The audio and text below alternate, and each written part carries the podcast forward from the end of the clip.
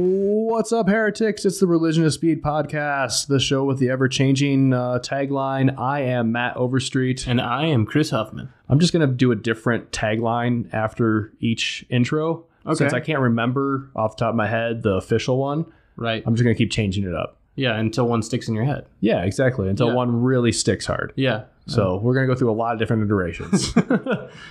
oh, man. Chris, we got a lot to talk about today. Uh, I kind of figured, like, I kind of thought now that we're going into winter, like, the news cycle would die down a little bit and we'd have to start coming up with new things to talk about, you know, different topics that we just enjoy. Yeah. Uh, but no, just the news cycle just keeps on hitting hard. hey, I mean, cars have to drive in the snow too. So Very true. this no- never stops.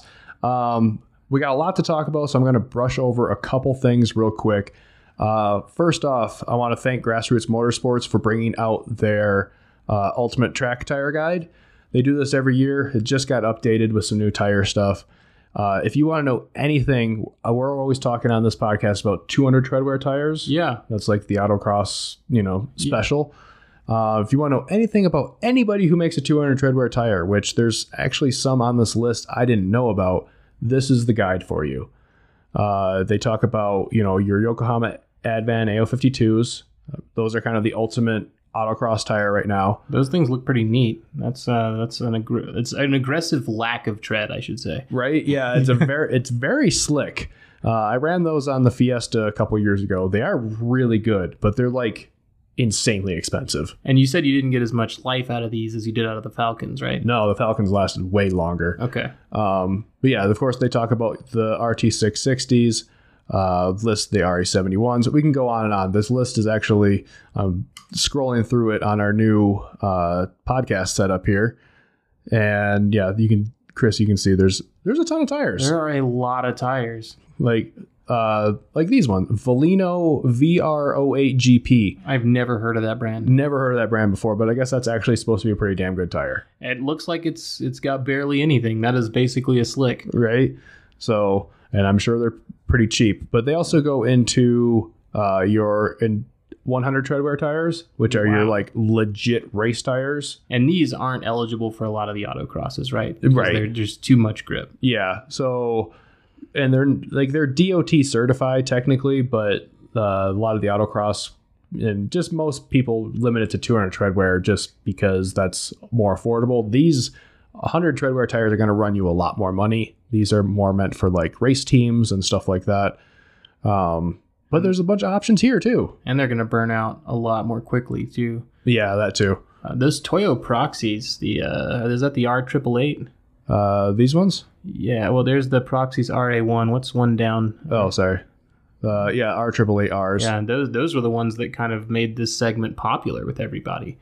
Um, Well, these are 100 treadwear now. the the Toyo proxies. Yeah. I just remember when these came out, Super Street featured these really heavily. Oh, yeah. Yeah, and um, then everybody wanted to run them on the car for a Yep. while. Oh, I remember back in the day, uh, these Toyo Proxies RA1s. Uh, this was like back in like 2005. These were the tires to have if you were autocrossing. Okay. Like this was like the shit. And amazingly, they just keep updating them. It's still the same tread design. They keep updating the uh, tread compound, and they still exist. This is like one of the longest running tires I can think of. That is neat. And it's cool that they're still updating it because they could easily just keep that the same and release a new model and charge more for it. right? Um, I really want Toyo to get in harder on the 200 treadwear game. Uh, I don't even know if they have one right now. I haven't seen one from Toyo. Let's see, is there? Oh, I guess the R1R technically is, Okay. uh, but that's this a is 200 more of treadwear. a more of a wet weather tire. You can see how the, the grooves are on this tire. More got Yeah. that, that V shape for evacuating water. Yeah, yeah. Uh, because auto, a lot of autocross people will still run in in the rain. You know, the events still go on. Yeah, I mean we've we've been to a couple events where there was standing water on the track. right? so, uh, if you're super hardcore, you have a different set of wet racing tires than your dry racing tires. But But let me check the weather before I pack my tires today. right, I am not that hardcore though. uh, also, once again though, that's why I like the R triple or not R triple eights, the uh, RT six sixties. There's too many tires. My brain is getting them all. They actually do well in the rain though, right? Yeah, they actually do really well. Yeah, and I was not expecting that. No, when I put these on my car, I'm like, oh, it's raining. I'm not going to have any grip. right? But I've driven through, you know, what you could consider in Colorado is a monsoon. Yeah. and, and you know standing water on the road and you know it's not like they're fantastic grip in that kind of condition but No, and- it's not unsafe yeah, and you know, standing water, you're going to hydroplane sooner than like a, you know, all season tire or something like Yeah. that, but it takes quite a bit of standing water. yeah yeah i mean i've got all seasons on the 240 and yeah in wet weather it definitely outgrips my brz Yeah. but in dry weather the There's no advantage goes- comparison. yeah no none at all yeah, Yeah. it's wild The people uh, I've had some some younger people approach me about getting into this stuff, or even older people, but it just seems to be younger guys trying to get into here, and they're like, you know, uh, they're on a budget for tires, and they're looking at you know like some 380 treadwear like uh, Firestones or Okay. something like that, yeah and they're like, oh, what about these tires? I'm like, oh, those are probably okay tires. yeah They will. They're they're round. They're black they they're rubber like they're tires they'll hold air for a while yeah but if you come out here yeah you're it's a whole different playing ground It really is. When I took the 240 on the all seasons autocrossing, it, the lack of grip was laughable. yeah Um, you know, the front end was breaking loose if you looked at it the wrong way. right but those Falcons, it was it was wild, especially watching you go through the Chicago box on uh, on my Falcons. Yeah. You just kind of twitched yeah just like and just went around and barely lost any speed.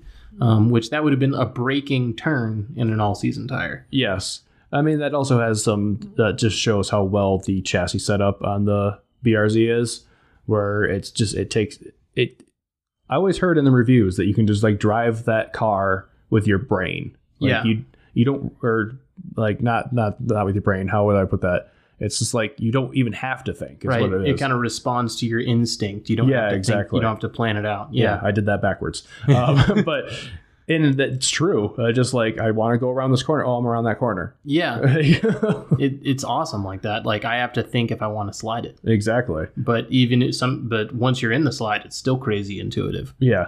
Yeah, no, that, that chassis is great. But yeah, no, these tires are awesome. Like I've said many times, I'm a big fan of the Falcon RT660. But if you want any other option, go check out Grassroots Motorsports track tire buying guide. Uh, there will be a link from now on. Uh, I'm going to be doing some show notes and posting it in an article on religionouspeed.com. So for better access to the show notes, Awesome.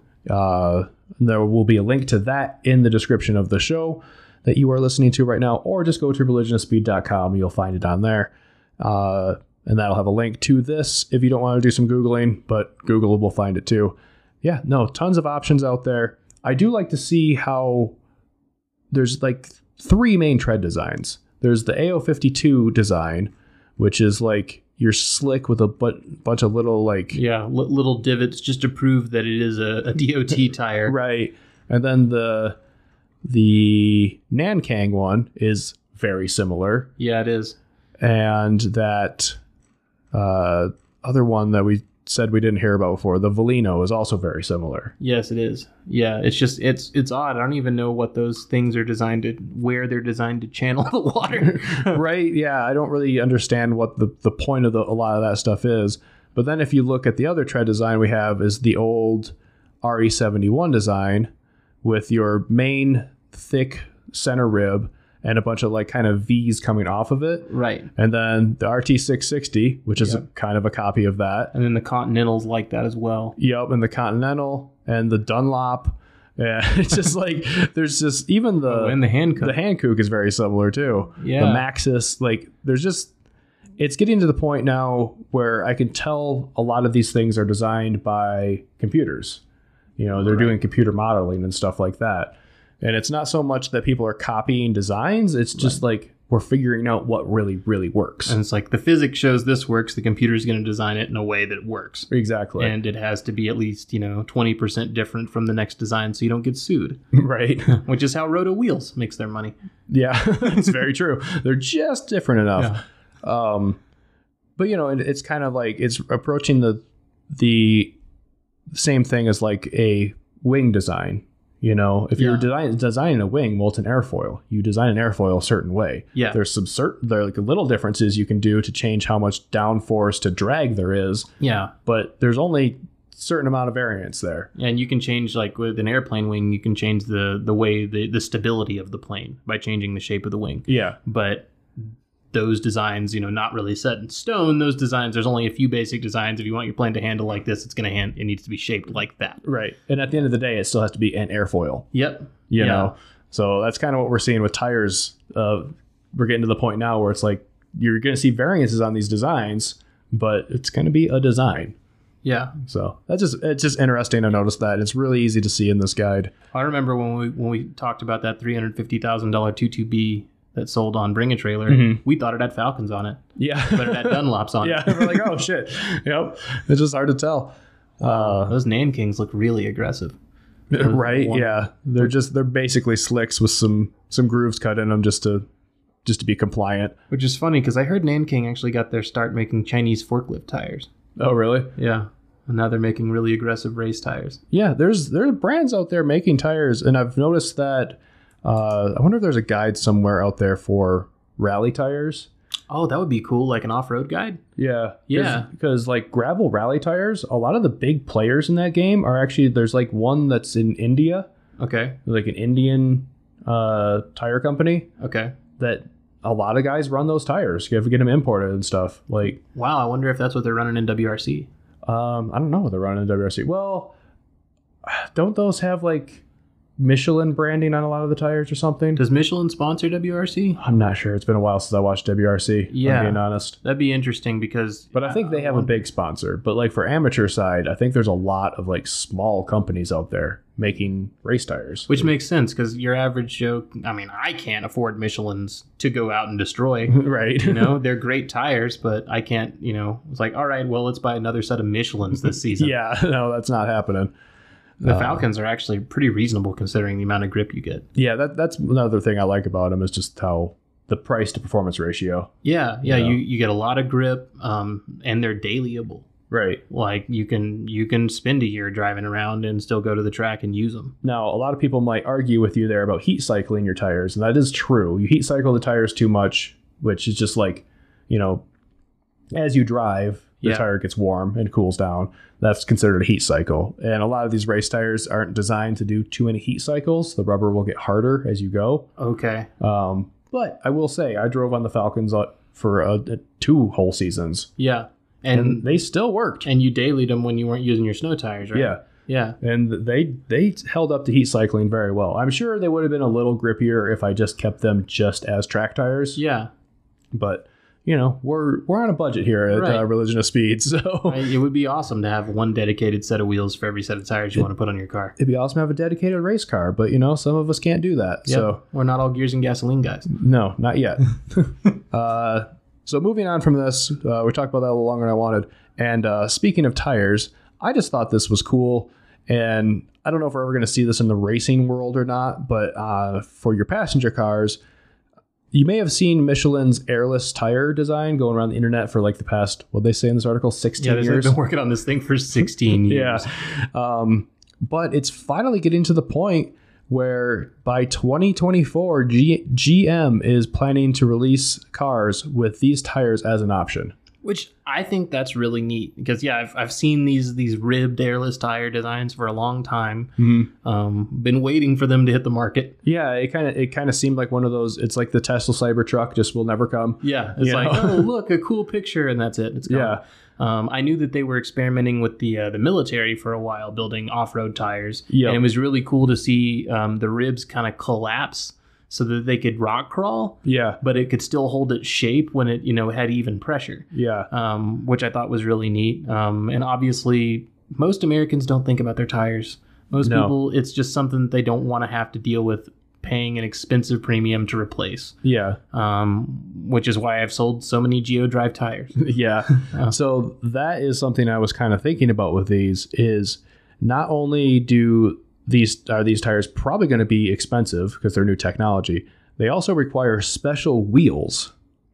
Oh, that's interesting. So the, you have you have a, uh proprietary setup going on here. So, how many cars are going to be optioned with this? Yeah. They're going to get worn out, and somebody's going to throw some Steelies with cheap tires on it and throw these in the scrap. Yeah, well, I mean, what happens if you curb your special wheel? Right. I can only imagine how much these things cost. and where are you going to take it to get these replaced? So like probably just the GM dealer. That's No- a valid point. Nobody else is probably going to have equipment for this. It's, yeah, what does the tire mounting machine look like? For Right? this? I'm very curious. Like, because it almost has to be bonded to the wheel, it looks like.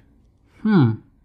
I'm not I'm not sure how this works exactly. You know, we have a image up here on screen of the tire on a wheel, but not separated. So I don't I I don't know how this would be serviced at all. Well, and it's clearly a uh, a different style of wheel, which it looks a lot more like a stock wheel on this Mini Cooper. Yeah, so it is funny that the article right under this picture of a Mini Cooper with these tires talks about Michelin teaming up with GM.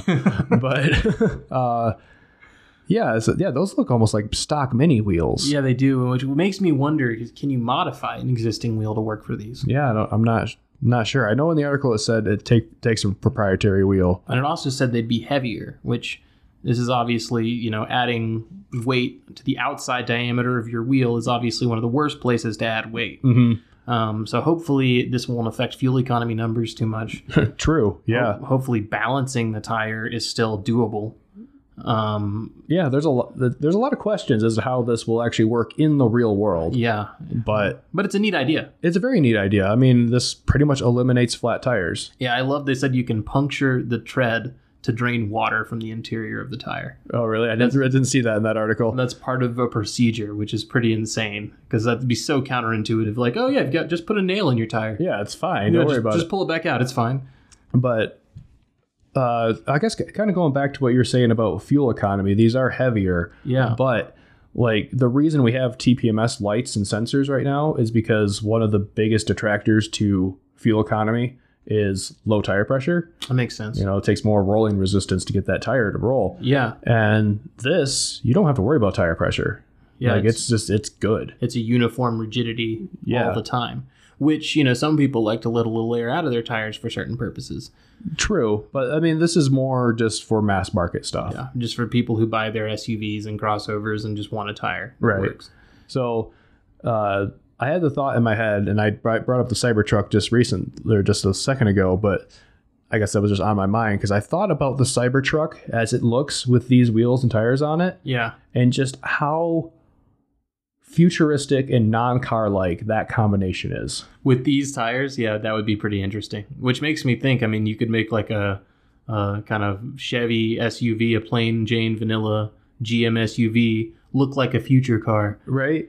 It, it like you put these on a vehicle, and it, it's almost like when Back to the Future, where they took like regular cars and put like weird shit on them to make them look like they were futuristic. Some of those body kits look ridiculous. they were ridiculous, but I feel like that's actually the future we're somehow going to. Yeah, that that'll be kind of funny to see. Um, I'd like to see these tires on on just kind of a boring SUV, see what it looks like, Right. You know? And uh, it'd be funny to see uh, little punk kids putting playing cards and stuff inside these little tire ribs. Oh God, I didn't even think about like you could just like shove some dirt. What what is dirt gonna do to these wheels, Yeah, because it looks like it would just suck it right in. right? And then get unbalanced and stuff. And does this need to be open like that, or is that just to show us the technology? Could they close out that sidewall? True.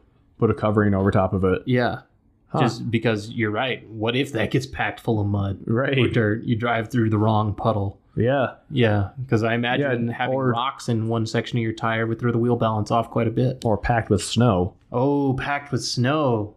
That's Yeah. another variable. Just throwing the balance way off. yeah, So see, this is the kind of stuff, and this is probably why it took 16 years to even get him to this point. Because I'm sure Michelin's, you know, a little bit smarter than a couple dudes making a podcast. They probably thought about this shit. Hopefully they've thought this through. At least I would hope so. Um, but yeah, and I'm curious to see if we'll ever, i- if this catches on, and if we'll ever see this as a high performance design. yeah, that's because if they do, then we're going to see like inky RPF ones designed for these tires. Yeah. We'll see the aftermarket kind of pick it up. Right. Um, And also, what does this tire do under heavy loads? Like we know, you know, we run a lot of camber Yeah. because as you turn, the rubber deforms and gets you the better contact patch. yeah, Do these deform like that, or do you run zero camber on them? yeah. If they're that rigid, Right. that would be interesting. Would you have to redesign the suspension to work correctly with these on a high performance vehicle? Yeah. There's this raises a lot of questions. Liter- this is literally reinventing the wheel, Michelin has reinvented the wheel. quite literally. So. we'll see. Apparently, by 2024, we'll see this on some GM cars, and maybe some of our questions will be answered then. I, I'm sure that there'll be something that gets forgotten, and there'll be something that these GM vehicles are known for some sort of failure Right? that they blame on the tires, Yeah, probably. which is, you know, maybe just don't buy a GM around 2024 or don't get the option until few people have worked the bugs out. Or you know, just if you're if you do get the option, realize you're an early adopter, and there's going to be some bugs. Yeah, there's going to be some issues. Uh, all right, got to keep going. So let's talk about of all things a truck. Uh, You got to tow your race car to the track somehow. Exactly. So I always like talking about these new trucks because you know eventually we're going to be towing with these things. Uh, not right now because this is a brand new 2022 Toyota Tundra we're talking about. So that's probably Right. like a sixty, seventy thousand dollar freaking truck. But Yeah, a hundred thousand with dealer markup in Colorado. yeah, probably. uh, especially with the chip shortage, if that keeps going on, which Oh, we're going to man. get to a little bit later in the show. Um, but yeah, brand new 2022 Tundra first uh, has been revealed. Uh, it's on the same platform as the new Land Cruiser. oh, okay. The the car that you know uh, they had to make a special rule about to not resell to uh, Al Qaeda. Yeah, exactly. I wonder if the Tundra is going to be subject to that same restriction. I, I don't know. Does do they do they like Tundras over there? I would imagine they would because it's Yeah, a, it's a, more utilitarian version of it's that. a four x four Toyota. It's still it's still bulletproof, not literally bulletproof. no, not literally. Al Qaeda, if you're listening, it's not actually bulletproof. Wait, why are we giving them tips? no, they're totally bulletproof. Buy them up. Uh, anyways, uh, the interesting thing about it being on that platform is that it shares the suspension design with it. And Okay. that means no more leaf springs in the rear. We have coil spring rear suspension. In the back of a truck. So Dodge has been doing that. Dodge was the first one to adopt uh, coil spring rear suspension in their Okay. 1500 series. So the current base model Ram has Mm-hmm. has McPherson in the rear. Uh, well, it's not McPherson. Okay. McPherson strut's a special design. Okay. Uh, it's still separate shocks and springs, okay. but it's a, s- a coil spring instead of a leaf spring, basically. so they can still run it on a solid axle setup. yeah, exactly. Okay. Um, you know, and it's not that uncommon for coil springs to be in a solid axle. You know, a lot of your old, uh, like your Hachirokus, your, Yeah. you know, our old RX7s, like your FBs and stuff like that, you know, those were coil spring. Uh, but the reason trucks had not adopted coil spring rear suspensions is because leaf springs could handle more load. And they've recently figured out how to make coil springs that can still ride okay and handle the load. See, that's cool. So these th- this thing's gonna have it's gonna ride kind of like a Lexus. Mhm. Yeah, it's gonna exactly. It'll ride more like the SUV versions. That that's neat. Um, hopefully the it it doesn't compromise on the load at all. But it's Toyota, so I know they've done their research. Yeah, I didn't see in this article in this one a load capacity or towing capacity, but I'm sure it's on par, if not better, than the outgoing uh, Tundra. They wouldn't. They're not going to make a truck that tows less because that's what people buy trucks for. Right. Right. And- Especially the Tundra. Yeah. Oh, here we go. Prepared to pull um, twelve thousand pounds. Okay. and 1150 or 115 for the hybrid. And that's the other thing, you can get this as a hybrid now. Which that's cool because there's a lot of people looking at the Ford Lightning. Mm-hmm. There's a lot of people looking at the uh, the new electric Hummer. Um, but you know, Toyota doesn't want to compromise the reliability. They don't want to be the first people in that in that pool. Yeah. So this way they can kind of have their cake and eat it too. Yeah, and uh, I was talking a while back about how Toyota really started the hybrid game and the electrification game, but they've kind of fallen behind. Yeah, in all of their technology, really. Yeah, they kind of rode on their laurels for a while, which, you know, why not? If Yeah. it ain't broke, don't fix it type People thing. still bought Toyotas. unlike Chrysler, where it is broke and they don't they still don't fix it. Um, They can't corner. I'm just on this like Yeah. in the back of my head, I'm on this Chrysler bashing thing. I've worked on too many Chryslers last week. Those Jeeps, man, not good for your oh, health. the Jeeps, the Dodges. I worked on a Durango, and I was just like, who buys these things? They're such garbage. when they're so expensive. Yeah, that. Anyways, um, yeah. So it's a twin turbo V6. Okay. No more V8 options, but the twin turbo V6 plus the hybrid makes something along the lines of like 500 foot pounds of torque.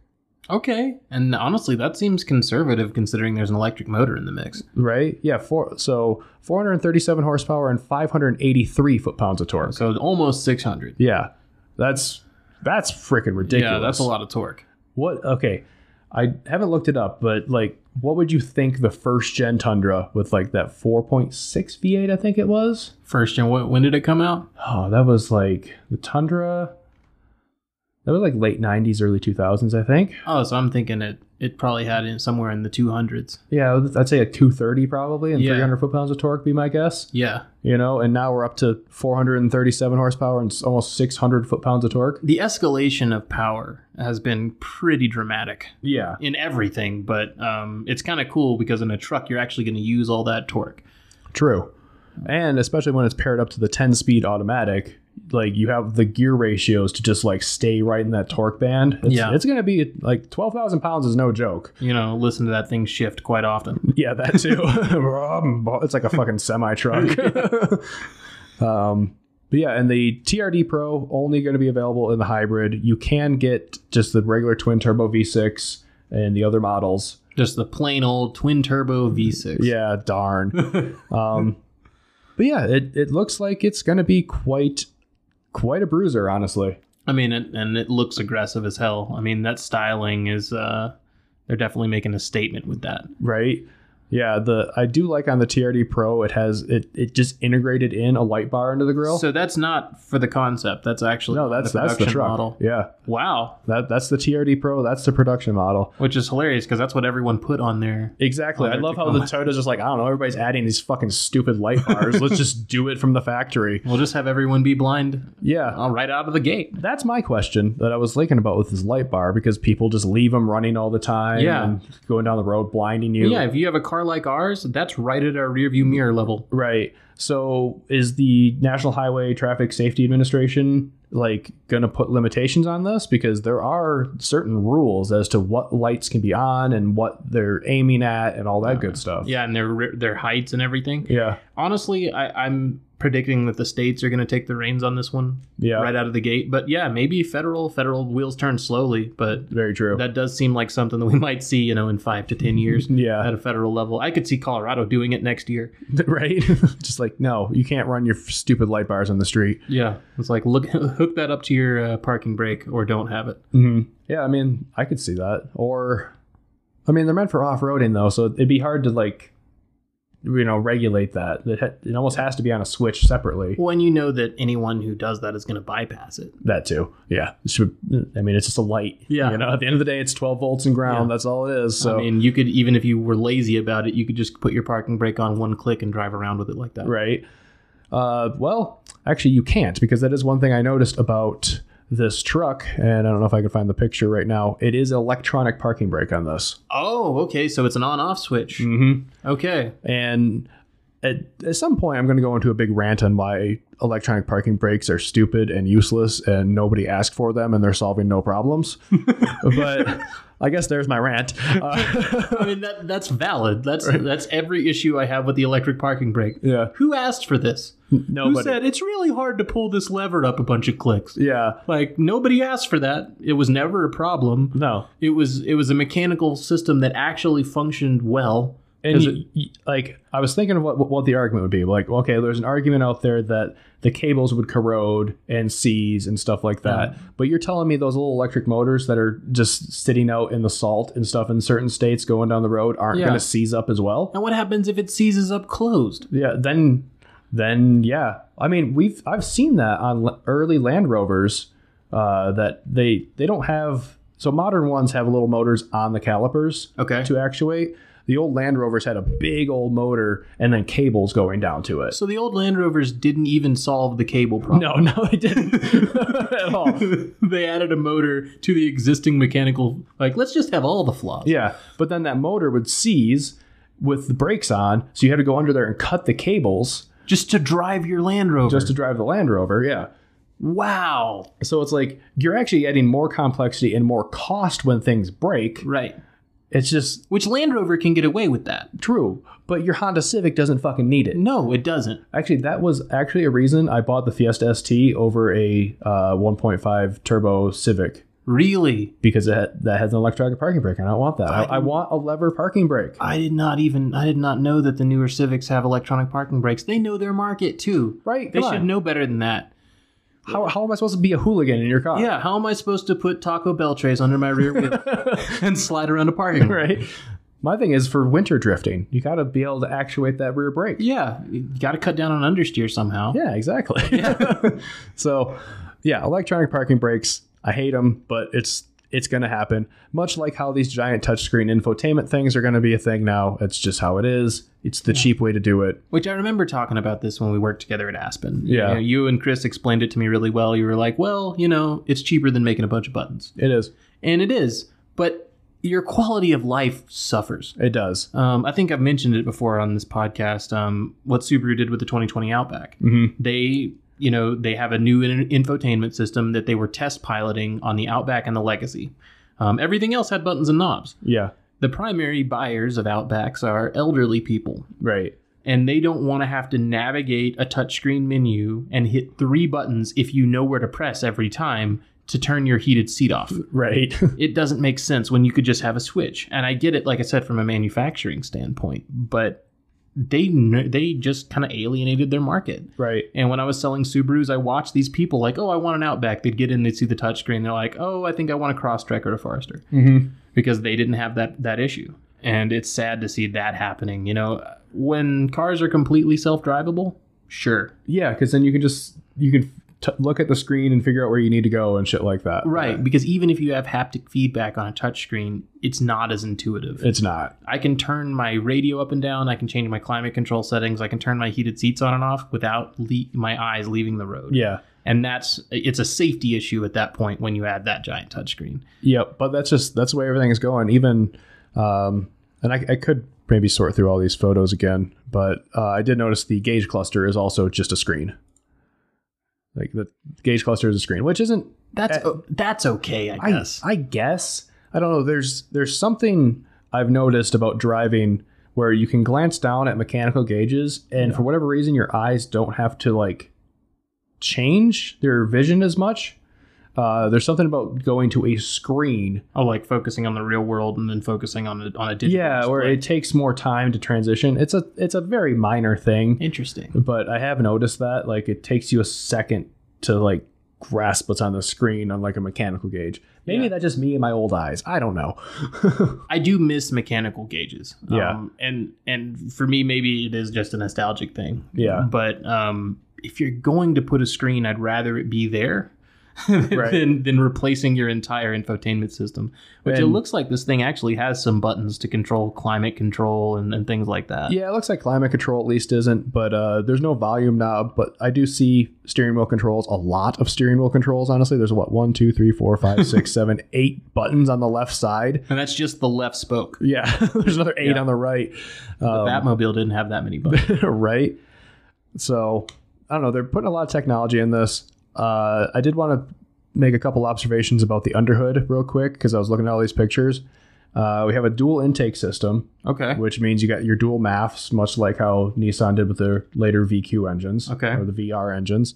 And I did notice there's two uh, coolant caps here. So I think we're going to be water to air intercoolers on this for your twin turbo system. That's neat. So you, you think you'd have to add water to the system? Uh, Well, it's I mean it's a closed system still. Okay. You know, it- it's not with sprayers. It's the oh, okay. Okay. you know, instead of you running an air to air intercooler where it's just a big intercooler out front pushing air against it, right. you're actually um you basically have a radiator that the Okay. air charge goes through and it sucks the heat out through um through the coolant and then the coolant gets cooled off by a separate cooler. So that is a lot more efficient. That means you can you can make better boost numbers with smaller turbos. Yeah. The thing I've heard about water to air intercoolers is they can get overwhelmed by like continuous use, which is why you don't really see them in race cars a lot Okay. because when you're they can just get heat soaked a lot quicker uh, than an air to air intercooler can.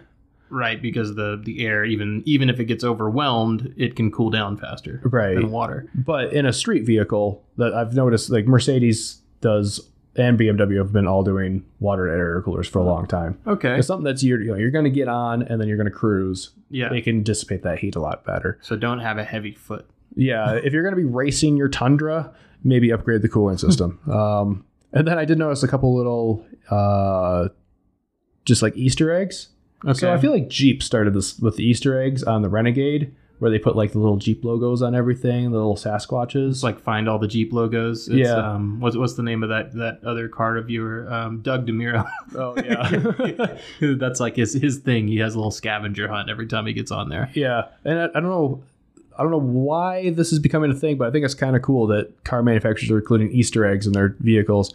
So on the headlights on the left side, there's an outline of the state of Michigan that says R and D, and on the right side, actually, there's one that says has outline of Texas and says uh, like manufactured or something. Oh, that's cool. Yeah, because they're manufactured in San, Tan- San Antonio. Yeah. That makes sense. So I'm like, oh, you know, that that's just that's kind of cool. I, li- I like that little kind of stuff. Yeah, that's neat. Then you know if it's uh, it's the kind of thing that keeps cars interesting, which Right. In, in a world where they're becoming more and more uniform, Yeah, you got to add something to keep them, Yeah. you know, different. it's like cr- uh, Pokemon cards. Yeah, pretty much. Did Got a you get this? holographic tundra?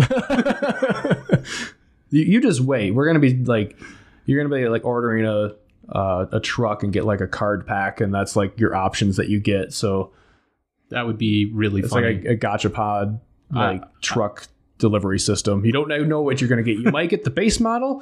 You might get the TRD Pro. You don't know until you open it. Yeah. There's going to be like people on uh, Twitch like streaming buying vehicles and seeing if they get the good ones Like, or we're not. unboxing my Tundra, guys.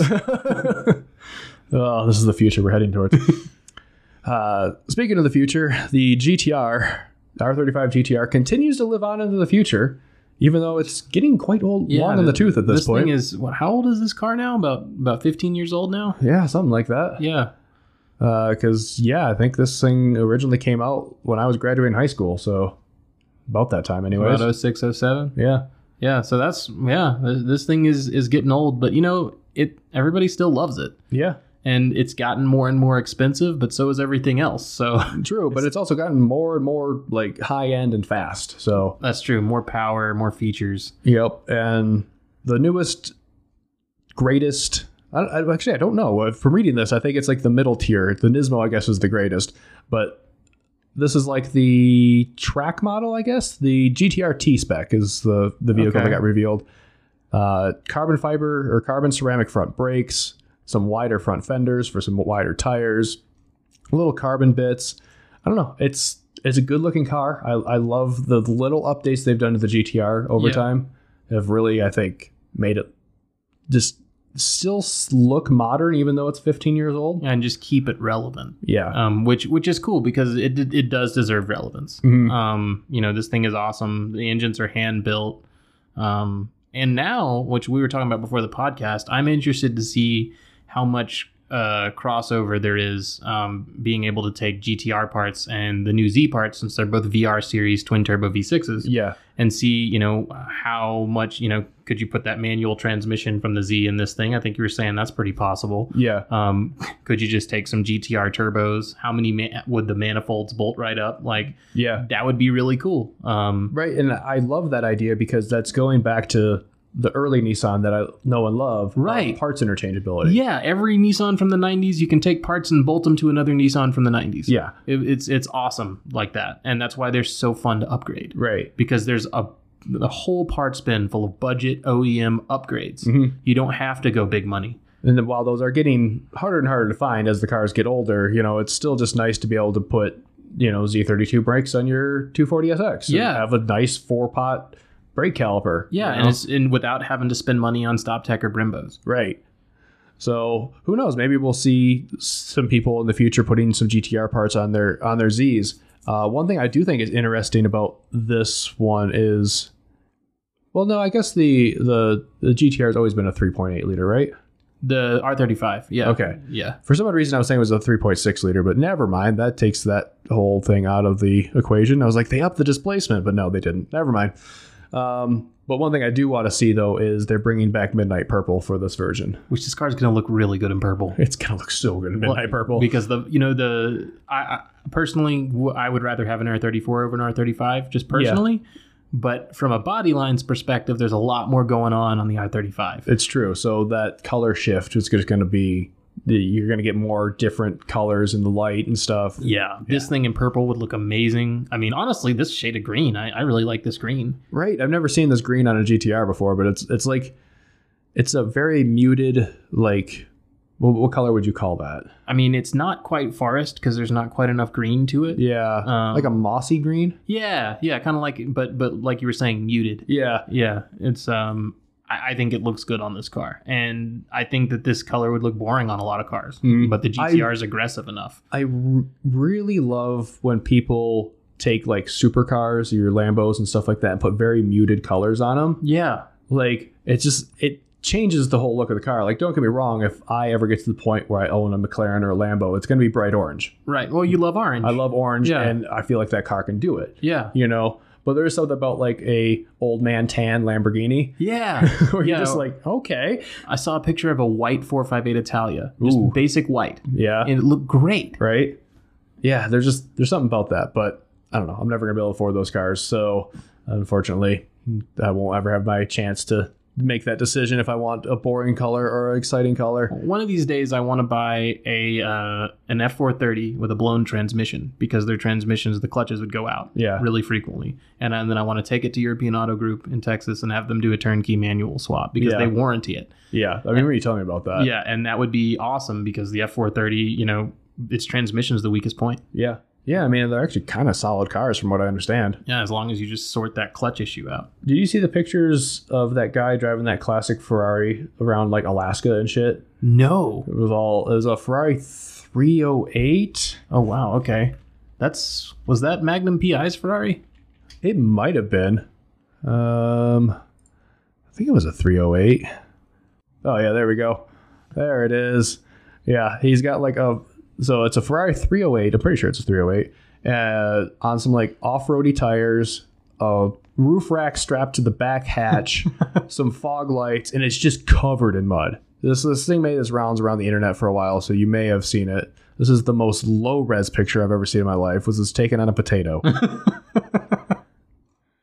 but Looks like it was. Jesus, this is like a this is like a digital camera from 2002. Oh my god. But that would have been so cool, like just uh, drive a Ferrari in those conditions, you know? right? So yeah, if you own a supercar, use it. That's all I'm saying. Don't don't leave it in a garage. Yeah, let it run.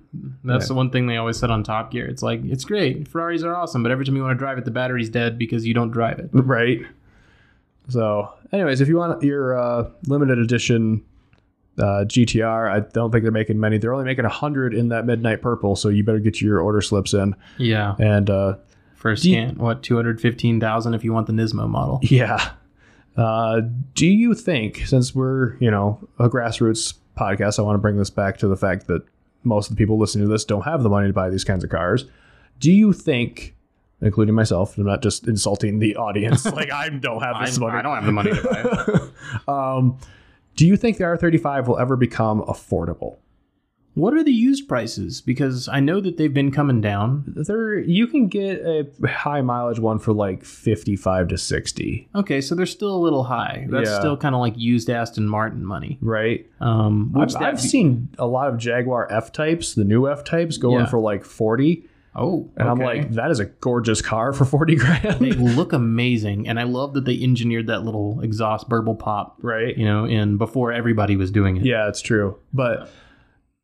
But even then, I don't even know if the GTR will ever come down to that price point. yeah i think it's going to hold its value for a while um, you know i wrote an article recently for our website about how 90s jdms and you know that kind of raises the prices on some of these more popular newer ones Yes. um, are, are on their way up um, so it is possible that the gtr might kind of hit a floor yeah. um, i just hope nissan cranks out enough of them because i think that's what it ultimately comes down to are production numbers Yeah. The, uh, you know, limited supply yeah or like uh, false limited supply, I should say. Yeah, yeah, Yeah. fault. Yeah, because They, they, could make more, they could. you know, Um, but, but, you know, it maybe doesn't make economic sense.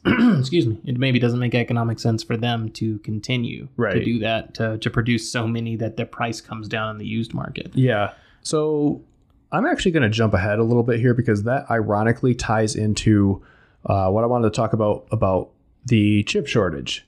So I dove down this big rabbit hole this morning about how the chip shortage is still going on. Yeah, And part of the reason for that, and I didn't really think about this, is while production is ramping back up on computer chips for your cell phones and your computer parts and your, you know, your refrigerator now because it has a fucking computer chip Yeah. in it. Um, everybody has swapped over to so when you're making computer chips the big thing they they look for is your the nanometer size of your transistors Okay. the smaller you can make a transistor the more you can pack into a silicon chip and the more processing power it has Okay. so right now i believe if i remember correctly without looking this up like modern cpus and stuff are down to like 15 nanometers Okay. And these are these are commercially available CPUs. yeah Okay. this is your, your typical computer cpu okay. I believe they're 15 uh, uh, nanometers, but cars are still relying on a lot of old tech.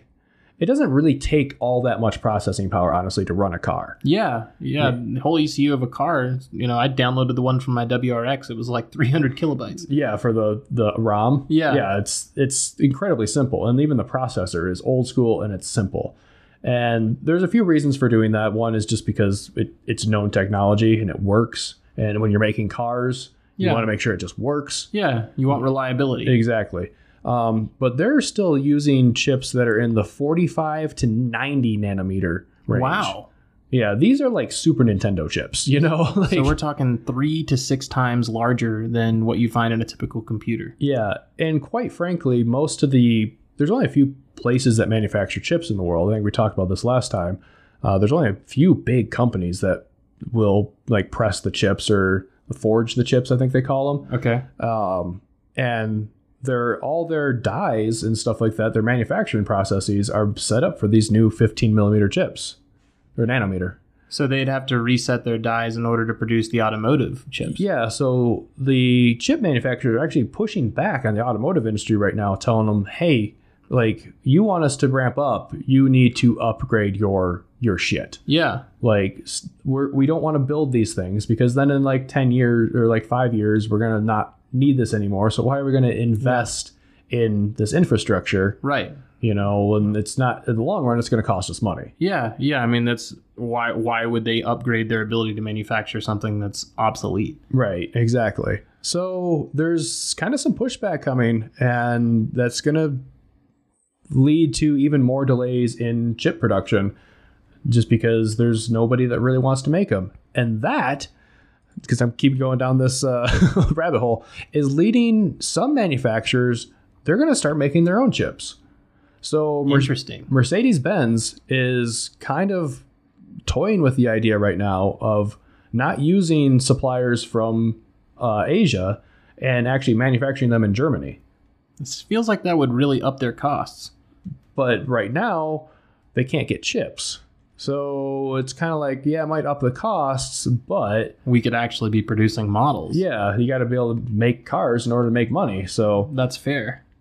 um, oh shit, I didn't really want to close. Well, no, I can close and that. Mercedes could do things like, you know, they, they always like to use their S class as the test bed for their new technology because it's ludicrously expensive. right. So people can pay for all this, you know, experimentation. Right. And that's why a used S class is a terrible purchase because a lot of that stuff didn't last very long and is extremely uh, expensive to like yeah, you can buy that S430 for like 10 Gs, but then it needs 30 Gs worth of work Yeah. and the parts are on international back order. You have to you have to just track those things down Right. if you're lucky. That is what I miss about being at Aspen is the, the tracking down the, stuff. the challenge. Yeah. So yeah, so Mercedes is saying like, hey, we're gonna start making our own chips then, um, because, and this is where we get back to uh, what brought me here. So even though the auto industry's kind of suffered a little bit, they can't make as many cars, they can't sell as many cars right now because of the chip shortage. They're actually hitting bigger numbers because this artificial scarcity is actually allowing them to up the prices. Yeah. Yeah, I actually I drove back to my Subaru dealership, my old Subaru dealership recently to buy some parts.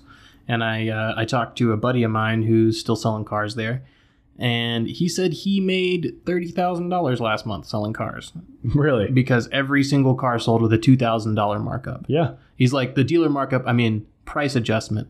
Yeah, exactly. Price adjust, market adjustment. Yeah. But I watched I watched, you know, new Crosstracks, new Ascents drive by with with writing in the rear windshield that says demo model only, not for sale. Really? You know, which which means you know if you offer them enough money, they'll. Sell. They'll still sell it to you. Yeah, everything Um, everything's for sale for the right money. Yeah, exactly. But um, yeah, the salesmen that are left standing after all this are making bank, and the dealerships are posting record numbers because Mhm. even though you're right, their inventory is sparse, they're able to sell everything for a markup because there really is no competition. It's Right. like, well, you can go somewhere else and pay a markup.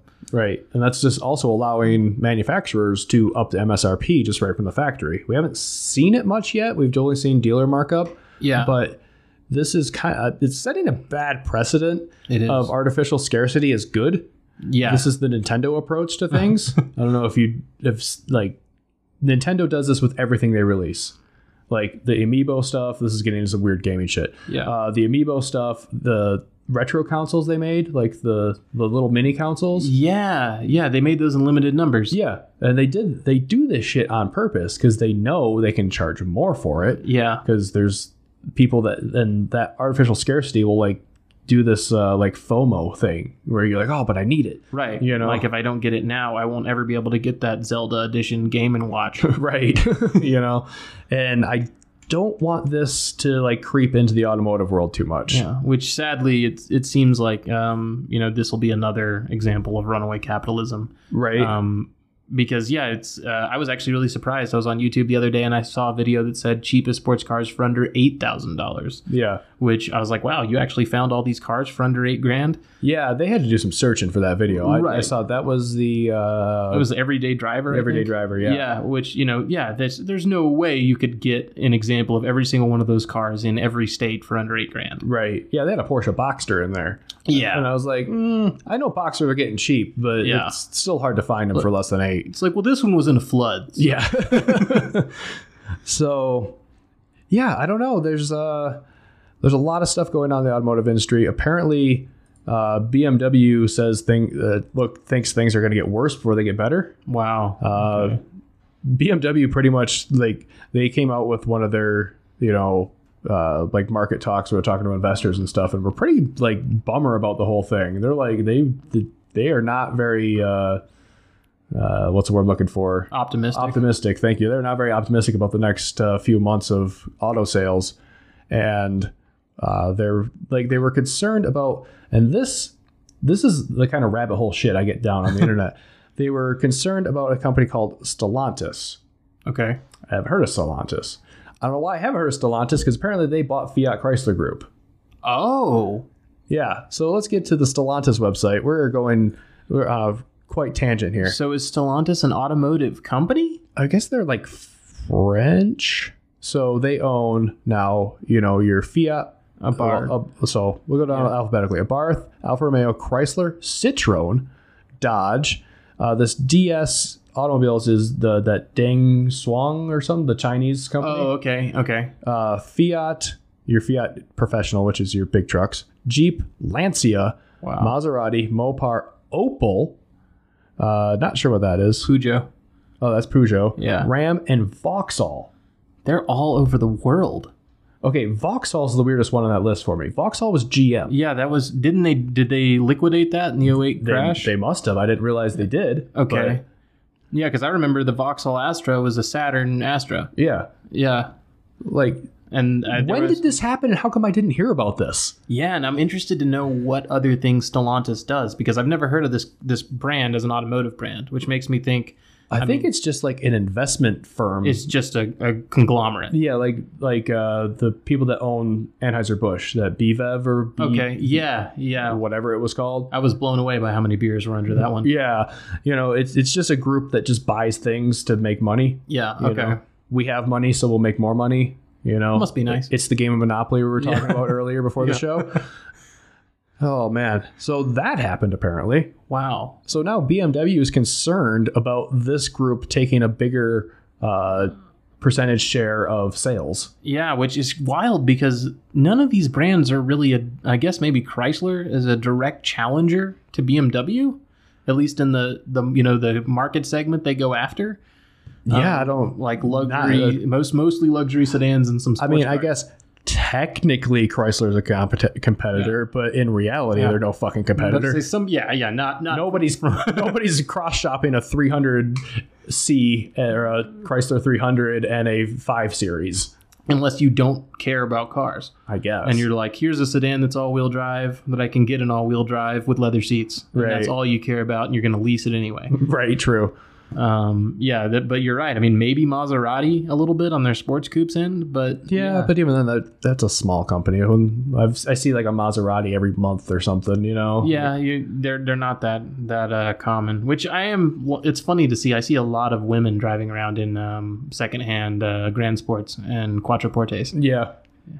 Uh, doesn't Maserati make an SUV now too? I think I've seen the SUV around. Yes, but I can't remember what it's called. Yeah, I don't really care. Yeah, because it's an SUV. Yeah, it's another one of those stupid luxury high end SUVs that Yeah. just sell like crazy. Right? Yeah, because they're just they're rolling status symbols. Yeah, That's what they are.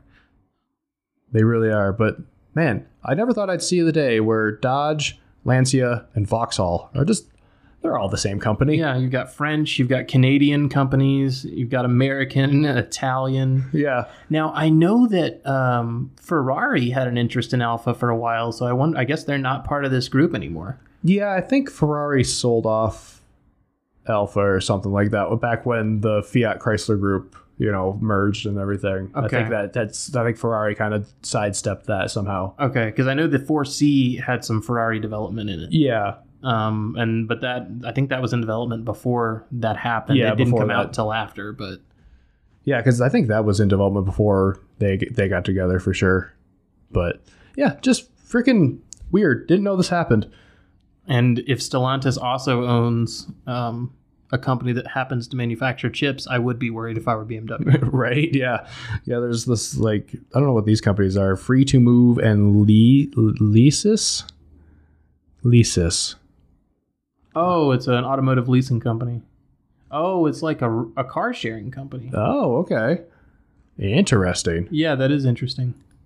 Yeah, th- well, this free to move thing is also yeah. This is some sort of like So they're Car they're, rental they're thing. getting in on the car rental apps as well as the manufacturing, yeah, which makes sense because this is the Peugeot in this ad and it was a Fiat in the other. yeah. No, That makes that actually makes a lot of sense. I think manufacturers are gonna have to start going down that route. Yeah, You know, there's people don't as people buy less cars, yeah, you know how you're either going to have to have a contract deal with a company that does that or you just do it yourself yeah, yeah. Which I mean, it, it, they have the infrastructure to be able to do it bigger. yeah You know, if not if not better, but bigger. at least. bigger Um, you know, than you know, a startup like Uber or Lyft was in the beginning. Mm-hmm. you know if if gm just you know you can oh hey here's a gm app there's a chevy spark on the corner go get in it yeah exactly it's Like- going to be like renting one of those uh, little scooters yeah, Yeah. yeah which at least it won't be as obnoxious as those scooters right hopefully although how many of these cars are going to end up in a river probably more than gm would want more than than uh stellantis would care for Oh, i think two is more than they really want oh man it's going to be an interesting future we're going towards uh, so i guess yeah sure we'll do this transition speaking of the future ken block's future involves audi now hey you know what he's been in rally for a while so it kind of makes sense Yeah. you know the he, we went to european rally now he's in a european brand yep um that's famous for rally yeah started started with subaru moved to ford now with audi Yeah, which is is cool. I mean, it's it's amazing the way he's been able to market himself and it's basically amazing that he's live the 53 dream. years old Is and he is fifty three now? yeah and he's still like managing to market himself as a race car driver It's amazing how young you can look in DC gear. It's true. when you dress as a skater your whole life. Um, but I guess, yeah, I guess speaking of the future, yeah, we'll, we'll still roll with that because this little commercial spot that Audi uh, put out, and I think this was on Audi. Yeah, this is Audi's YouTube channel, uh, focuses heavily on the electrification of stuff. So they got, in the beginning, they have their Dakar electric concept they're you know they show some classic quattros and footage of ken block wa- watching classic ones but then they show their e-tron race cars you know they're making a heavy focus on electrification as the future of racing Which I mean, you know, it it, it is. Yes. Um, I mean, electrification is the future of everything. right. And, you know, we still don't have the technology for them to do, you know, the longer endurance racing. Um, but we saw them kicking ass at the sprints on Pikes Peak. hmm Yeah, I mean, here in the commercial, we you know we have Ken Block being picked up in an e-tron GT to be taken to the Audi Sport uh, warehouse. But I'm sorry, that old Quattro will just it, the new cars will never look as good as that old square body Quattro. Maybe they'll make a. Uh, I think we actually saw that somebody ma- recreated Yeah. that. And that Dakar Rally electric thing looks fucking crazy too. But Welcome to the Audi team, Ken Block. That's good marketing all around. Right. Well, well done, Audi. Well done, Ken Block. right, Well done, Monster Energy and DC Shoes. yeah.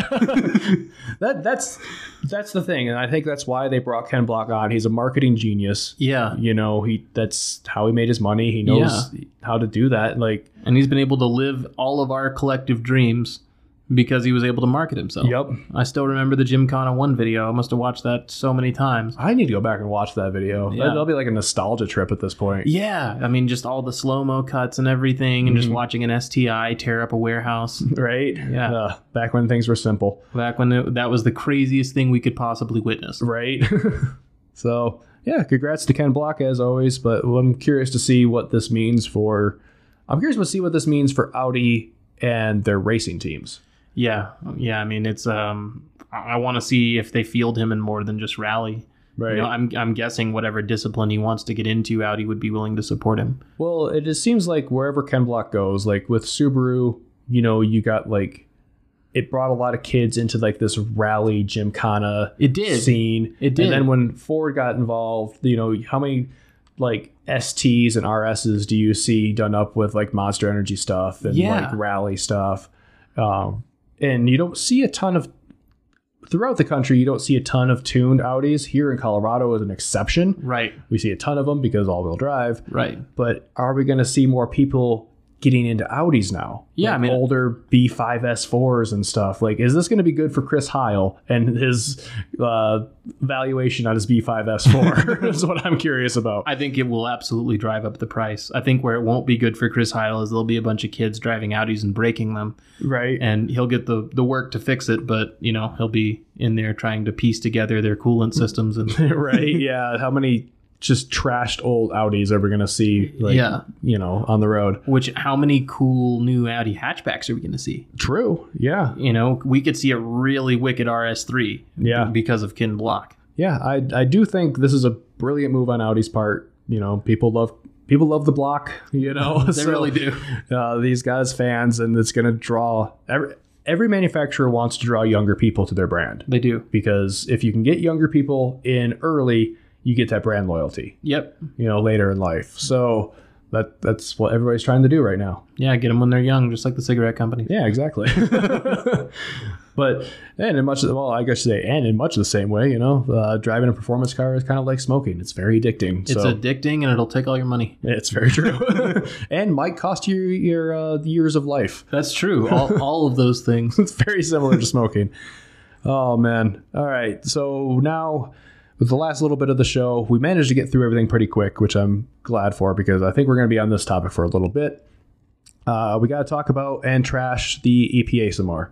Yep. or Uh, even just government agencies because we're going to talk about the U.S. Treasury in a bit too. Yeah, it's just it's a shame that they're they're coming after people that like to mod their cars because we're easy targets. Mhm. Because like you said, most of us don't have a lot of money. We don't have you know billion dollar lo- billion dollar lobbyists in Washington. I mean, we have SEMA, and they they try Yeah. to look out for us as much as they can. But um, But compared to really big corporate interests, we, Right. we got nothing. and the really big corporate interests are the ones putting most of the carbon into the air. Mhm. Like that's where most of the pollution is coming from. Yes, Granted, And- it's shipping the stuff we're buying, so everybody kind of has a hand in the guilt. But yeah, you know, the the kid who puts his exhaust straight out the hood of his Honda is not the reason that the ice caps are melting. it's really not. Even I've been watching more and more stuff. Like uh, it seems like more and more videos, articles, stuff like that are kind of coming out about this whole like how much can we as individuals really do, and. the thing is, even if everybody like we kind of had that major experiment and people cutting back and driving and transportation in general and flying and consuming like you know we had the uh, pandemic kind of did that right Yeah. and for sure i'm not going to say uh, skies didn't clear up and stuff Yeah. but it didn't make hardly uh, a, a national scale or global scale it didn't actually change anything yeah. I mean, that because year. the stuff was still being shipped. Everybody just went home and started ordering stuff online. Hold on. I'm gonna close that window. I got my neighbor working on an old uh like F one fifty pickup truck across the road or Oh. across the way there. And they're just like banging on a piece of metal in the background, so I don't want to pick that up. You got to get those rusty bolts off somehow. So the point was like, yeah, uh, like and that's like if everybody converted to electric cars or everybody stopped driving, it'd be like a three per three to five percent like reduction in Wow. global CO two. That's it. you know because you still have to like you know transport via via train or bus and we still got to transport goods and stuff like that and that's Yeah. where a lot of that shit's coming from so if everybody stopped driving there's that small of a percentage and then consider we've said this before the enthusiast market's like a percentage of the consumer car market Right. Very small percentage. yeah that's just like so th- th- that's i've said it before that's why this shit pisses me off but so local uh, tuning shop pfi speed you probably know them because they do a lot of stuff with boosted boys Yeah. which congratulations to Boosted Boys. I'm so happy those guys blew up because they're they do the craziest shit. And if you haven't watched any of the Boosted Boys stuff, uh, I do suggest it. And PFI Speed has their own YouTube channel. They do a lot of stuff too. So they were hit with a lot of EPA fines. And originally it was going to be a $170,000 fine for selling 37 Hon- Honda S300 units. Which is is ludicrous. Yeah, 37 units. 37 units. Which, you know, these are going to project car people. You know, 10 of them wouldn't have even been installed for a year. Very true. yeah, that'd probably never be installed. Yeah. Um, but and the thing is too, the Honda Honda S300 is an add-on chip for the OBD1 ECUs. E This isn't like your modern OBD2 tuning stuff. So people couldn't even do this with a K motor. right, This is this is people tuning old school Bs and D series. yeah, these are old ass cars. Yeah. You know, which probably aren't like, oh, hello Mochi. You left the door open, didn't you? I left him I left him a skate patch for Mochi and he made it in. Yep. Hello. He's like, hi. All right. Well, we gotta we gotta deal with a mochi cat invading. We'll be right back. So I guess what I was getting at, and I looked this up because I'm like, okay, PFI Speed, they're a local tuning shop. They're they don't make millions. You know, they're they're just a small shop. Right. Your typical shop. Heck, there's probably repair shops that make more money than them because tuning isn't always the most uh, profitable Yeah, business. the, the margins are narrow on a lot of these parts. Um and you know, you have to project the glamorous lifestyle with these kind of shops because Right. that's that's what gets your customers in. And, and don't get me wrong, like it is kind of glamorous to run a tuning shop because you get to do fucking Yeah. cool shit all the Yeah. time. But I, so I don't know exactly how much money PFI Speed makes. I'll start with that. But I do know a hundred seventy thousand dollar fine is not proportionally. Uh, it's not proportional to how much quote unquote damage they're doing by selling these units. Right. And I don't even agree that it's doing damage. To prove my point, Dow Chemical. Dow Chemical is a company that's near and dear to my heart, and I say that with a lot of sarcasm because I lived in the Tri Cities area of Michigan for a while, and Dow Chemical is pretty much right in the center of there, located in Midland, Michigan. Okay. Um, and they've been they've been dumping pollution into the air and into the Tittabawassee River for I don't know since they existed. Like there's been so many lawsuits against Dow Chemical, people with reproduction issues, people getting cancer, just like atrocious environmental damage. Anyone who lives near there. Yeah. And everybody knows that. So they paid $2.5 million in fines for just years upon years of violations for, from the EPA. Now, to give you an uh, idea, they are a, in the amount of time these violations took place, they made $6.2 billion in profits. And that's just profits. Yeah. So I Just mean, profits. Their their sales are probably in the tens to hundreds of billions. Yeah. And So, so a the- two point five million dollar fine is largely symbolic. yeah, it's less than one half of one tenth of 1%. Yeah. So that they, they didn't even care. That's just a that's, That's- just because people have been suing them for so long. That's and they cost of wanted to doing show- business. Yeah, that's that's wild. you know and they did so much more damage than what all I, I probably all of tuning has done in the last 10 years you know and they got a 2.5 million dollar fine because they have their fucking lawyers and their lobbyists Yeah, and the politicians under their fucking finger yeah, and this this goes back to the the the government kind of targeting the people who can't afford to defend themselves. yeah Um, you know, we at K Series Parts we had to stop, or we don't sell Honda's Mhm. because of this.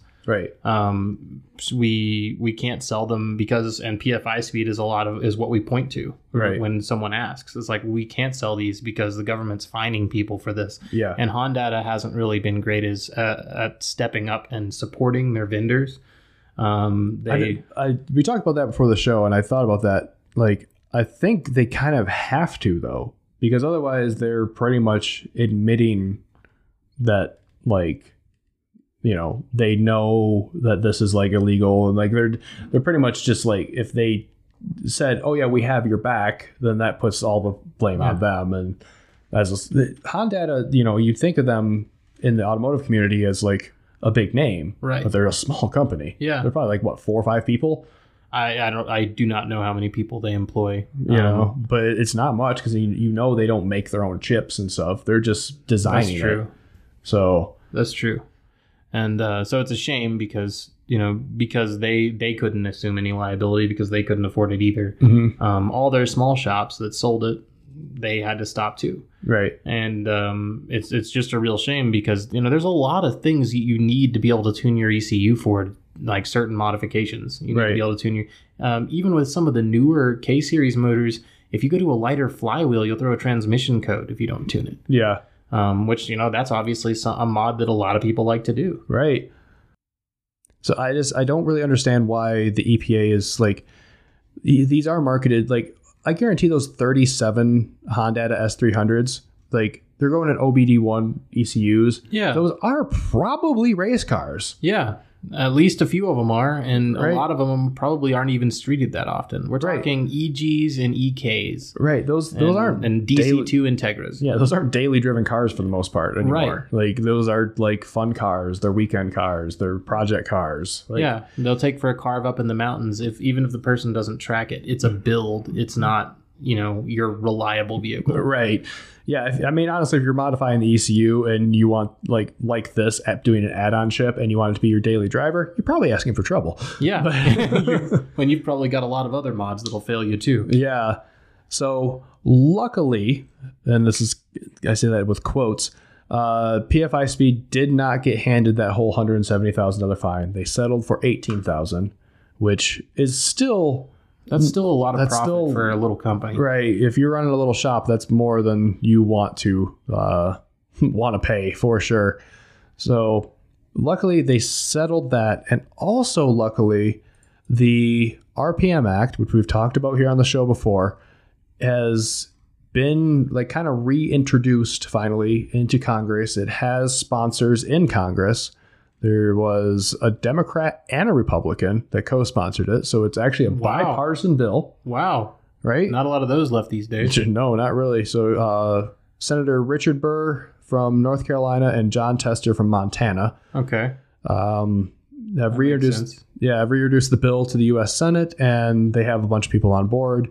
And I was talking before about how this doesn't really do as much as we want it to. It doesn't Right. protect people like you and me from tuning our cars. right. But what this will do is at least not put out of business the people that are making the parts, you know, Yeah. because simple truth is like those companies do rely on everyday people buying their parts. Right, not just people who take their cars to the track. Yeah, not just dedicated race, race teams. 'cause Right. There's not enough dedicated race teams out there to make a business. Yeah, So, you need you need to be able to sell it to people who are going to drive on the street. yeah, Which that that is where the RPM Act falls short, but at least it does give us a loophole. yeah, at least it protects the companies for now. Yes. You And- know? And if they still exist, we can still buy their parts. Now, this may lead to buying a lot of parts that aren't EPA compliant. That when you do that, you'll probably might have to fill out like a waiver or a form or something like that. Yeah. Pretty much saying like I am only using this off road, and that that will take the blame off of the companies if you do choose to use those parts on the road. Yeah, which you know, it which it should always have been at the end user. Right. Like that's that's why for so long this was okay because sites like Injuku would put, you know, only for off road use Right. on on these parts. And if you put them, it said that on my coilovers yeah. on the car that I drove here. right. Um, you know, and that way they don't have to put up with DOT or federal transportation restrictions. Yeah. Um, but that's where it always should have been because if you were modifying your car, you knew the you knew that risk. And I'm not saying you deserve to have your car impounded. right. I'm saying the company that sold you those parts doesn't deserve to pay fines. exactly. Um, it's it should always be on the end user um, because individual liberty is part of the reason that we're able to do this. Right. That's like what what more is more American than that? I mean, Exactly. it's like, hey, that's illegal. Well, I'm going to do it anyway. It's like, well, more power to you. all right, well then you know the consequences, you Right. know. If you're willing to deal with those consequences, then that's your prerogative. Yeah, absolutely. So Um, and it, it's not on the company that sold you those parts. Yeah, so I've kind of come come back around to the RPM Act and just the fact that it protects protects the companies and stuff like that is very important. It's better than nothing. It's better. It's way better than nothing. yeah, you know, and and that'll allow people like Hondata to keep doing their thing and maybe being able to like you know help out these tuning company or tuning shops and stuff Yeah. that sell their parts and like put this disclaimer on it. right If you sell under this disclaimer, we will back you. Yeah. And like I said before, like it's just this is not the the problem. Like this is this is not the problem. No, this is a this is a symbolic gesture to try to satisfy people who don't understand the problem, yeah. and that's uh, unfortunately we're caught in the crosshairs of that. Yeah. because we're such a small group and we're constantly having to explain ourselves to people so they'll understand why we're doing what we're doing. Yeah, like why would you even want to do It's like, this? why would you take a, a five hundred dollar car from the nineties and put seven thousand dollars into it and make it run worse? and make it worth fifteen hundred dollars? Yeah. um, It, it it it it doesn't make sense. None of this stuff like makes sense in the long run. And uh, before I get yelled at, I do understand that like climate change is one of those things where it's a lot of little things adding up to a big problem. yes, And so we got to tackle all those little things. But this is like the littlest crumb. right. Like you want to clean up your house and you just picked up a pebble that's on your floor. Yeah, I And- mean, you left the mess all Yeah. over the floor. Yeah, exactly. And it's just like, no, where's let's take care of the big things first. right. And Because if you focus on the little crumb, the big mess never gets cleaned up. Exactly.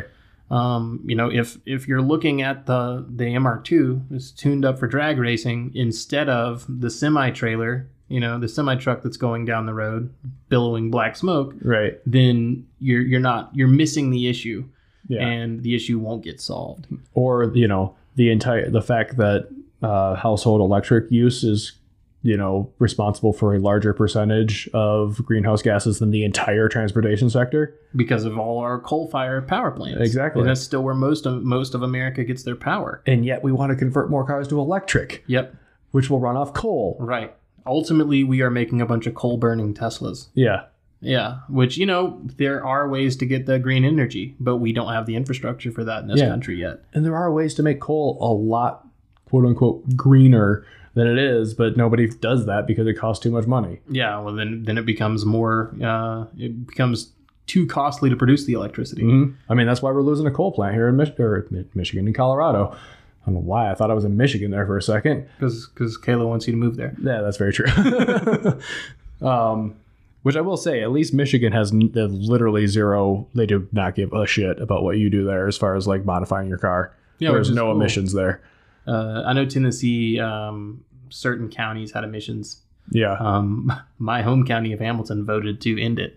oh, really? So, um, I and it was one of those delayed go into effect laws. So I think it's probably still uh, a couple of years away from you not having to pass emissions there. Yeah. But yeah, most of that state is uh, it doesn't require it, Yeah. um, which is funny because you can make all the federal emissions r- laws you want. So you're blue in the face. You can make federal Right. laws, but if the individual counties don't test, then it amounts to nothing. Yeah. Well, I don't even really agree with testing all that much because um, most like we're actually we're kind of approaching a time now where a lot of cars on the road are old, but that's a that goes back to their chip shortage and just like cost of new cars and stuff like that.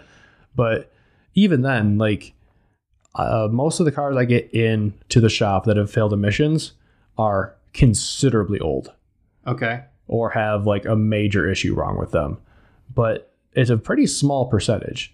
Most people, I, I, I'm going to throw out a random number there. I'm guessing probably 75% of people that go through emissions just pass. Yeah. Like, and it's just all that is is a hassle at that point. Yeah, it's just a way so they can charge you some money Right. and put one more barrier in front of registering your car. Yeah. And honestly, yeah, just charge you more money. And honestly, a lot of the cars that do fail emissions uh, have some sort of drivability issue that the customer want, would want to take care of anyways.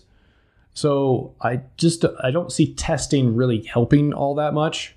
Yeah. You know, there's not that many cars out there that are just like so out of compliance. Yeah, well, and, and that's that's what I thought. That's you know that was kind of my point is like if there's if there is no testing, then what's the point of your state adopting CARB? Right. you know, it's like Colorado adopted CARB, but if you live in Colorado Springs, you could have driven to Kansas and gotten a cheaper cat, right. got it installed. Nobody would ever know. Right.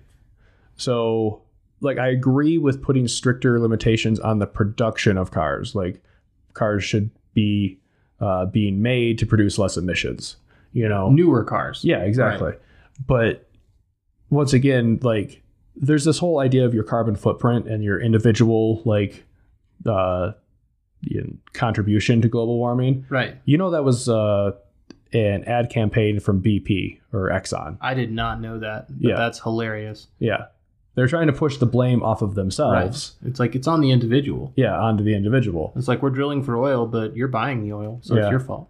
It's kind of like it's kind of weird because we're talking about s- individual liberties with like uh, end user end, Right. u- end user's problem, you know. But then it's kind of the opposite on this side because you c- the end user can't do anything Right. about that, all you can do you could buy less gas but that's all you could really do right? you know you could start biking to work which some people do Yeah, um, but that's all you could really do yeah. So this whole idea of your your carbon footprint was just for just a way for them to like guilt people into feeling bad about like their tiny contribution while they're just like literally setting the fucking ocean on fire. yeah i mean it's it's funny because people buy teslas wanting to reduce their individual carbon footprint but the cost to produce that tesla is never going to be mitigated by the you know 60000 miles they drive the car right.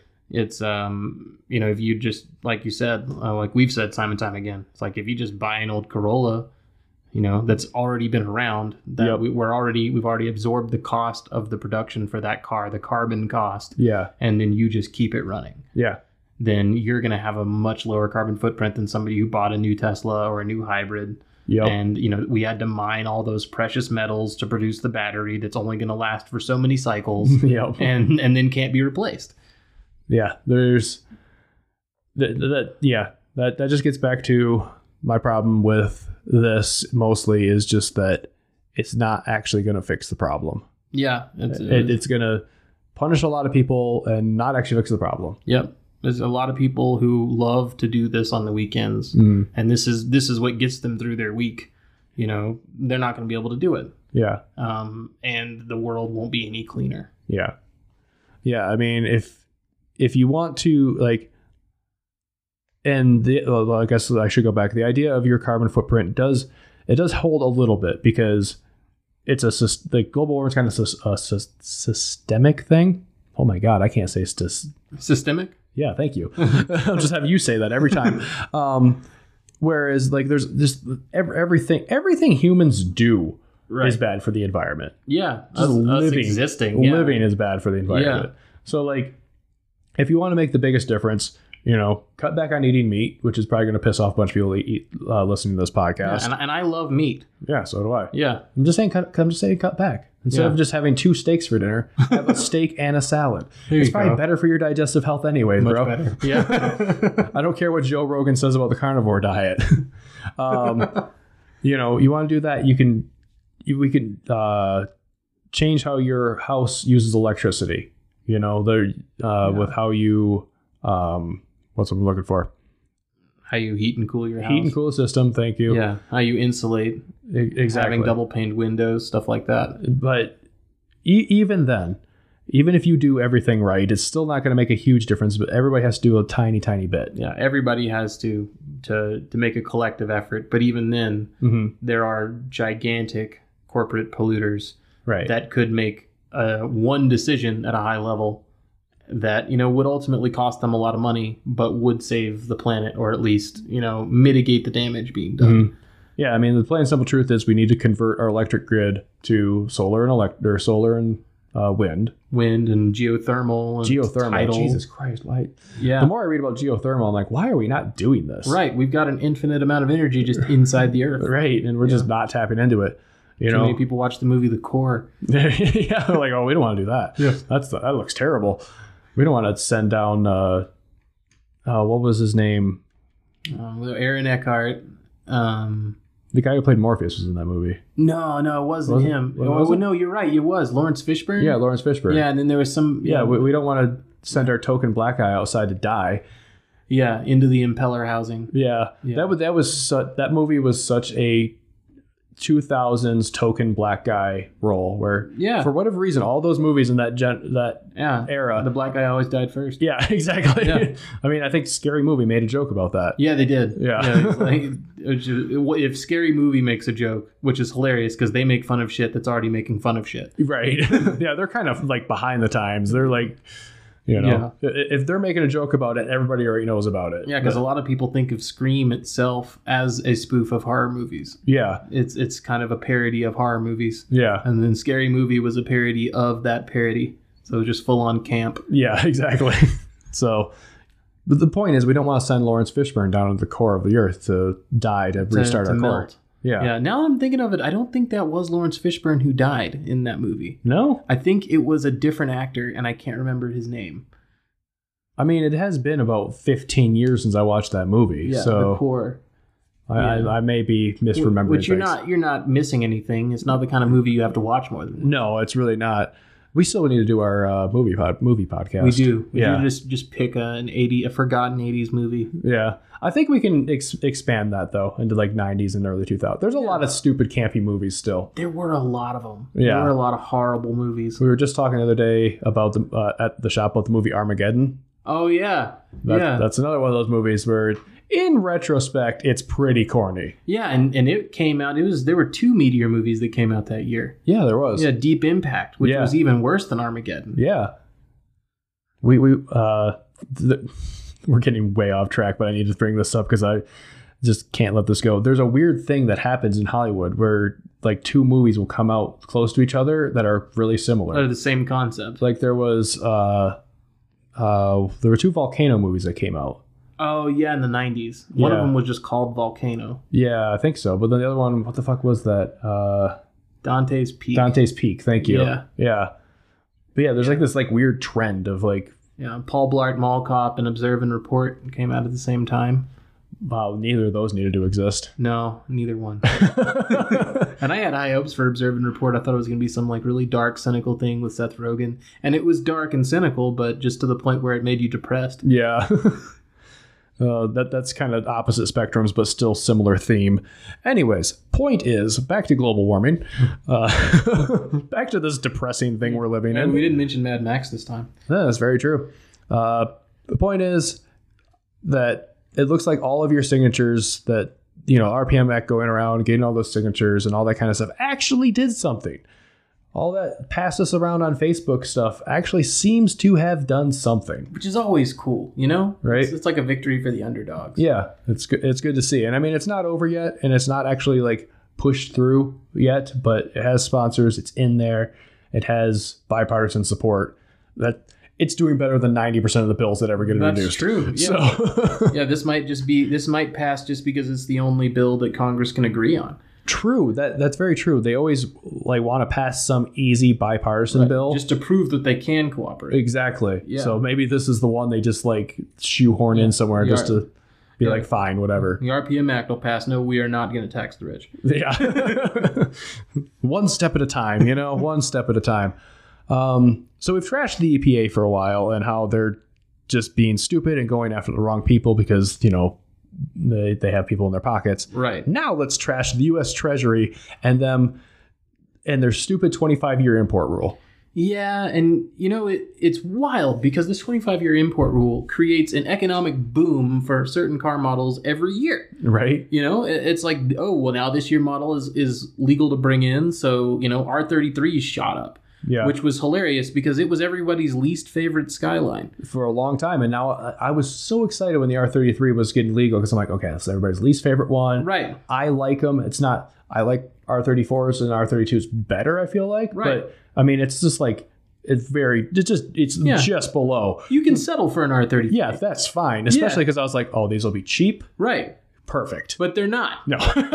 But you still pay thirty to forty thousand dollars for an R thirty three GTR, yeah. and that's how much you'd pay for an R thirty two. Yeah. And I don't even want to know what the R thirty fours are going to cost when they're finally legal to bring in. Uh, they're gonna be over 100 grand. I guarantee it. And it's and it's horrible, you know. I mean, I bet even an R thirty four GTST is going to be like that. Yeah, the probably. Rear-wheel drive one. It's going to be 50, 60 k, R33 GTSTs are going for like 30, 40. which is ludicrous. Yeah. This car has like two hundred twenty horsepower. From the right factory. it's, it's I, I i also kind of thought that when uh gtrs finally got here like a lot of kids would buy them up like yeah i got godzilla and then they Right. drive it and be disappointed Right. because right. they're like oh man my dad's c5 is faster than and then they this. go buy an STI. yeah exactly Yeah. because i understand what these cars are Right. It's not what it is, it's what the potential is. yeah It's a cast iron block with two turbos and ITBs. right It can handle a ton of horsepower. and even then i don't care that it's not the fastest car around anymore Right. it's nos- it's nostalgia for me right. You're pulling up in Paul Walker's hero car. right You know, um, you know, I, I've been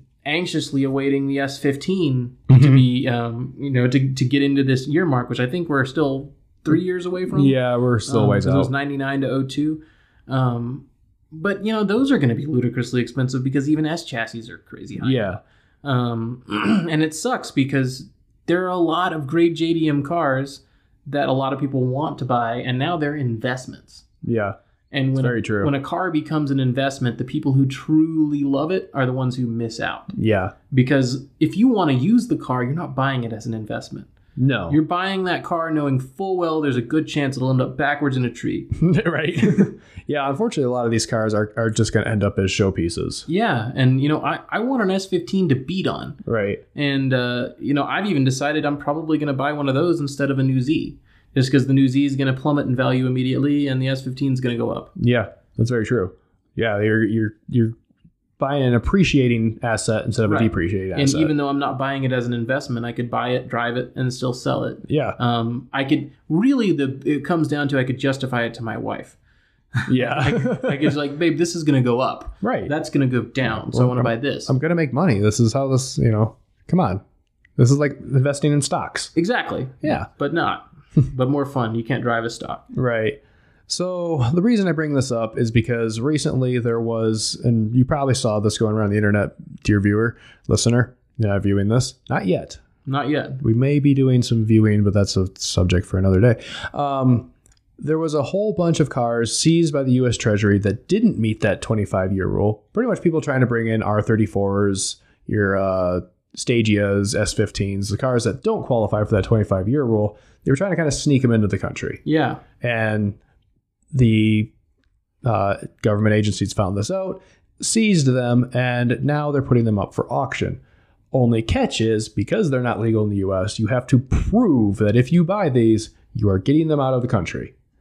So which this is a really steep requirement. it's a weird requirement, especially because all these cars are in these pictures torn apart. Yeah, Like they are not ready to go cars. All the drivetrains are out of them. And you mentioned that may be because they were trying to like skirt around the law or something. yeah. That, that may because um, after the Motorex scandal, some people tried to bring in R34s as kit cars. yeah. They bring in the chassis, they bring in the drivetrain, and they put it together, register it as a kit car. Yeah.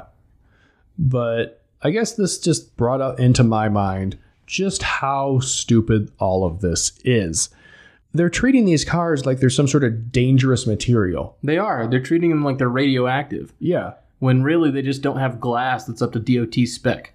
I mean, not even that. They're just like they they just weren't crash tested here. We don't have data for them. Yeah. So these are dangerous vehicles. Not that that- we sell them in every other part of the world, Right, but they're not good enough for America. but yeah, no, they're dangerous Yeah. things. So like we're we're protecting our citizens from these dangerous cars that everybody else in the world uses. right. because the Japanese are just known for making shit cars. Oh yeah, because of course they yeah they make they make stuff that's unreliable and unsafe. yeah, Yeah, yeah, and and that that's what's what's wild is like, you know, it's not like these are a bunch of cars from China that actually like void U.S. copyright. yeah, Yeah. right. Yeah, they're not just like a carbon copy of a Hummer or something. Exactly. You know this this S chassis that S fifteen is an an evolution of a model that was in the U.S. Right. proudly for a decade, Yeah.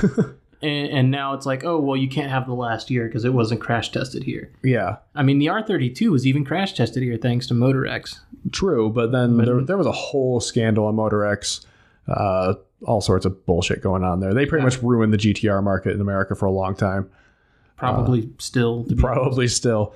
So, eh, yeah, and this just goes back to my cynical nature of the reason the 25 year rule exists, the reason you can't just buy a car in England brand new and Right. bring it over here is to protect the American companies. Yeah, that's that's all lobbying. Yeah. Because after World War II, GIs were buying Mercedes Mm-hmm. in Germany because where it's a domestic car and it's cheap, Yeah. and then we're bringing them over here Yeah. because it's cheaper to do that than buy a Mercedes here. It's cheaper to do that than buy a freaking Chevy at the time. Wow, Yeah. I didn't know that. uh, well, maybe not, but like you know, the point was it was cutting into the American car brands car sales, Right. and they didn't like that. So and the U.S. loves to be like we're a free market, Right. free market economics, except we're not free market at all. If you've made enough money in our free market, you qualify for immunity from the free market. Exactly. We'll we'll we'll make laws to protect you from the free market. Exactly. And that that's where these importation rules came in. Yeah. Is the big three were sad because they were losing money uh, to the sales of cars from other countries because they were fucking better at the time And cheaper. and cheaper. Yeah. And people were bringing them over here and they're like, but but we don't want to make a better product. We want to just force people to buy our product. Right. We want to give them the only option. Yeah, Yeah, Uh, a captive market, exactly. um, which you know everyone loses there except the big three automakers. Yeah, exactly. Uh, all, every American loses because they can't purchase stuff all over the world. right. You know, um, it's a shame. Uh, And it's like it's like I get it. I wish cars of quality were built here and we could have those jobs here manufacturing those cars and doing all that stuff. The point was at the time th- the cars being made in Detroit were absolute trash when these laws were put into place. They were garbage. it lasted like two years. Yeah.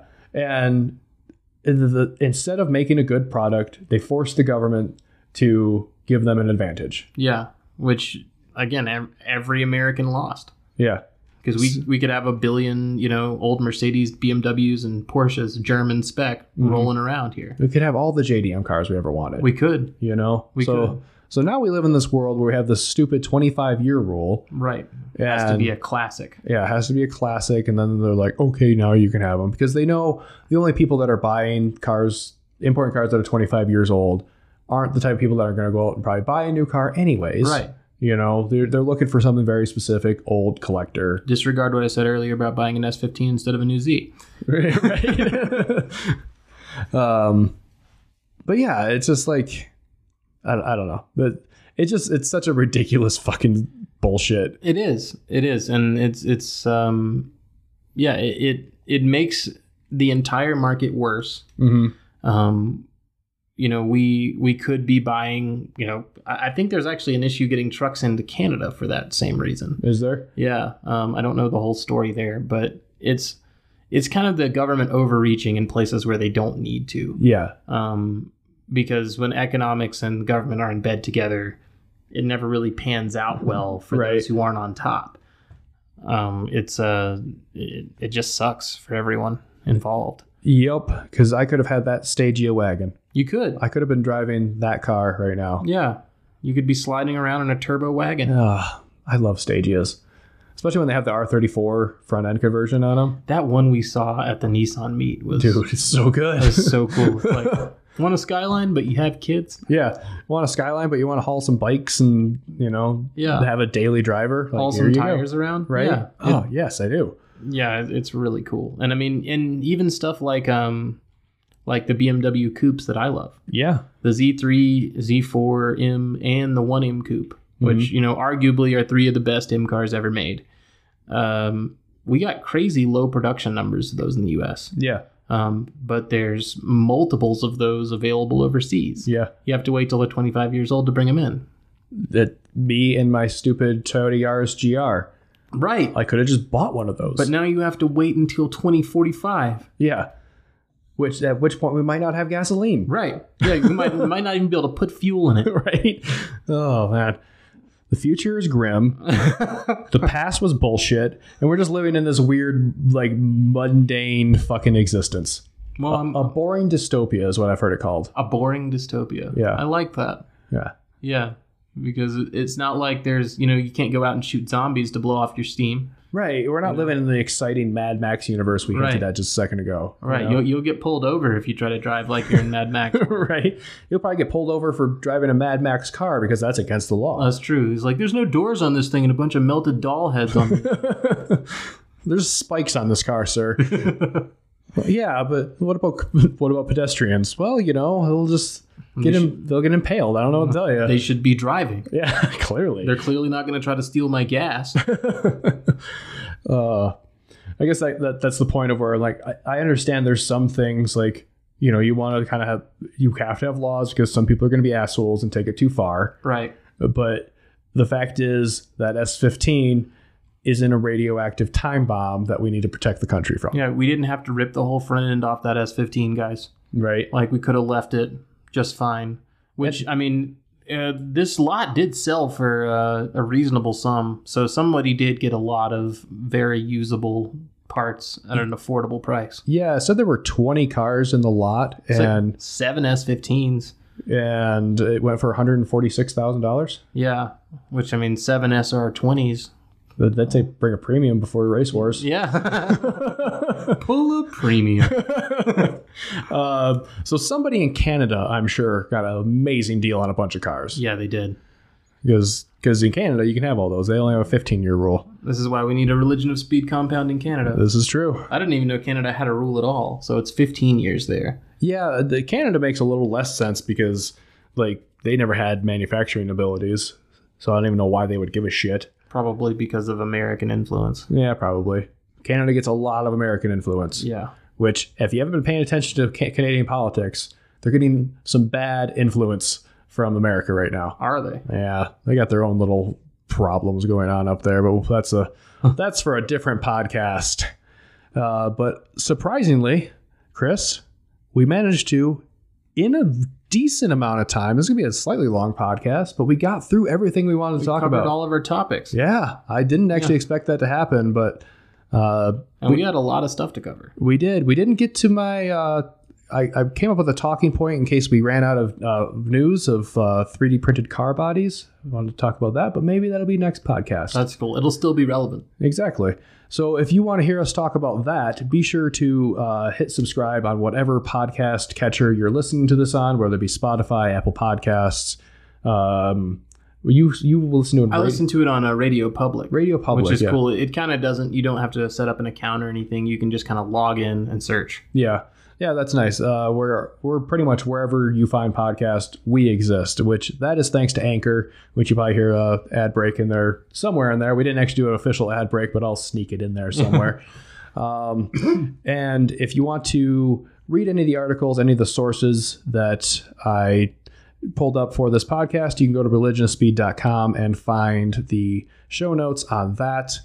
Uh, you can follow us on Instagram and on Facebook at religionouspeed.co. You can also read our articles at our website, religionouspeed.com. Almost forgot about that. Yeah, you've got a bunch of articles up there, and I, I've just got my new one about. Uh, actually, it talks a lot about the uh, elevated prices of imports, Yep. partially due to that 25 year rule. Yeah. So uh, we'll be adding more stuff to that website as we go.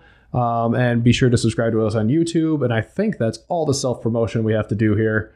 Uh, we gotta get out of here though because we have a opening party to go to Yeah. at K Series Parts. Grand opening of K Series parts in Denver is uh, happening today. If you're listening to this, it's probably too late. it probably is, but Um, we hope we saw you there. Uh, We're gonna doing a two step contest, limbo contest. Uh, it's uh, it's gonna be fun. Uh, hopefully, we get a big turnout. Um, we actually have Hertz car from Hoonigan, Yeah. uh, K swapped S13 with they have Dan's car there too. and Dan's car. Yeah. Yeah. I don't know much about his build. I, I know that uh, Hurt has the uh, TF Works, the Toge Factory kit Yeah. um, for the K swap, which is something I'm looking into now. Yeah, that- uh, that's. Uh, I love the case or K swaps, rear wheel drive K swaps are becoming a thing. Yeah, I mean, the, the K series is a great motor. Honda just builds the best NA4 cylinders in the world. It's true. Yeah, and the then when B- you add a turbo to them, they're even better. Right. Yeah. If you add a turbo to them, you can get some serious power numbers. So, so we're gonna go there. Um, I also, real quick before we go, I want to thank everybody that started listening to the show. Our numbers are up a little bit, so welcome to all our our new listeners. I hope you enjoyed. Hello, new And, uh, heretics. yes, new heretics. And if you can, keep spreading the word. You know, we'll see where that leads us to in the future. Yeah, yeah. Hopefully, we'll we'll get some stuff up on the YouTube channel Yeah. um, in the near future. Try to do some regular video posting. I'd like to do that. Yeah, the the more views we get, the easier it gets to make stuff. Oh That's- yeah, how that works. But that's going to be it. I want to thank the band Wheels for the use of our theme song, uh, colors Colors off the album. traveler. Thank you. you can find them at wheelstheband.bandcamp.com and peace out.